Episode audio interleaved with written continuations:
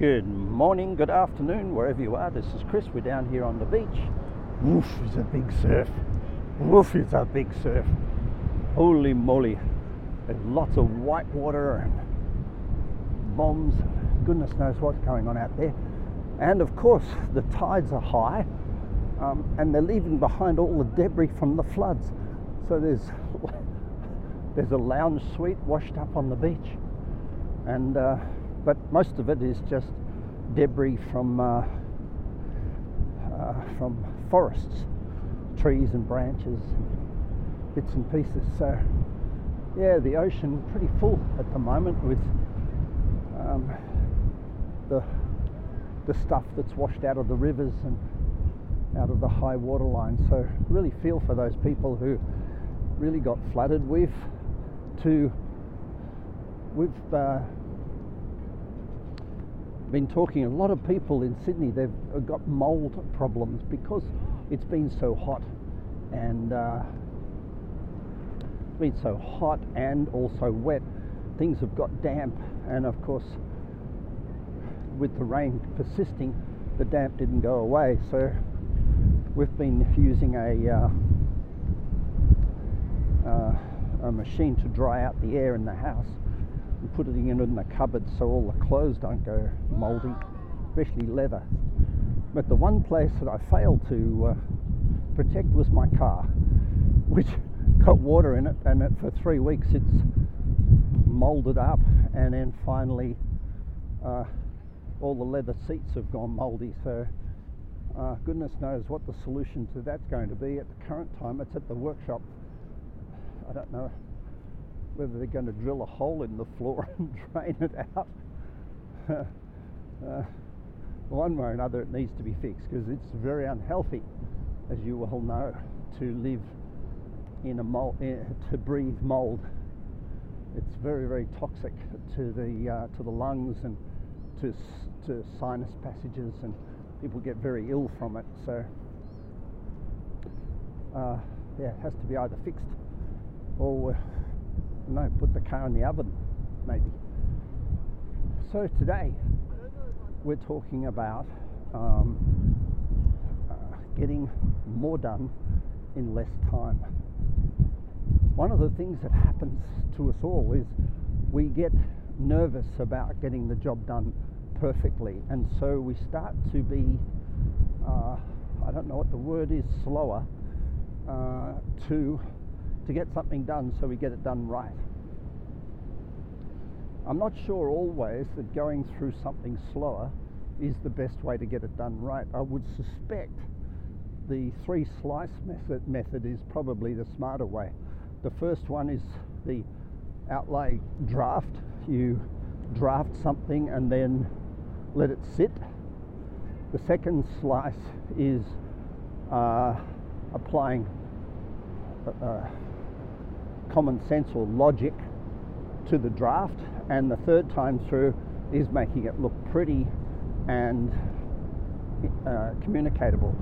So, whether it's a book or a PowerPoint presentation or planning a holiday or um, thinking about your vision of the future, I would suggest that those three ways of doing it. And the reason I think those three ways of doing it, the three step method, is good because it's, it goes heart, head, hands.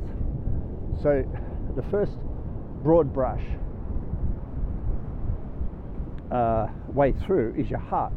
So using inspiration or your inner knowledge, which doesn't have a whole heap of uh, ambition to grind away in detail, it gives you the answer straight away. So if you, the first draft would be wise to be the vision, the overview, the outline, and go from where to go, get the whole thing done.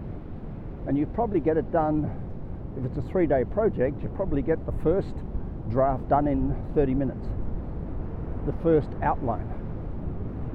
And that's your inspiration. And be careful you make sure you attempt or try never to change it once that's down, once that inspiration is templated, just hold it because that's sacred. Now, the rational part of yourself and the logical and the hands on part, the second part, is where you want to start going how do I prove that? How do I present that? How do I identify that? What's the math that makes that functional? And there is a math that will make your inspirations functional if you um, hold the inspiration solid. So don't let your logic steamroll over your inspiration. And last but not least is the question of communication, the colors, the uh, design, the format, all the things that will make whatever you're inspired about uh, intelligible and, and uh, valuable to other people.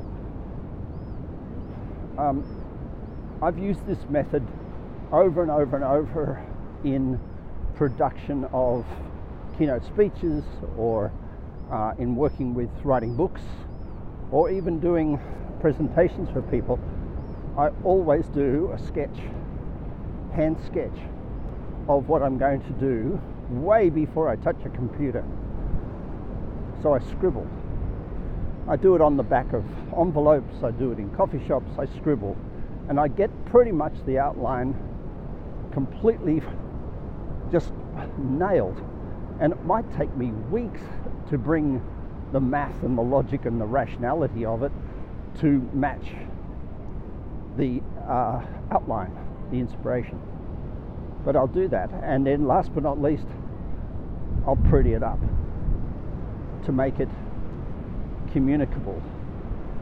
Put it into a format that somebody else will enjoy, uh, and it will uh, it will connect to their sensory elements, sight, sound, touch, feel, all those things.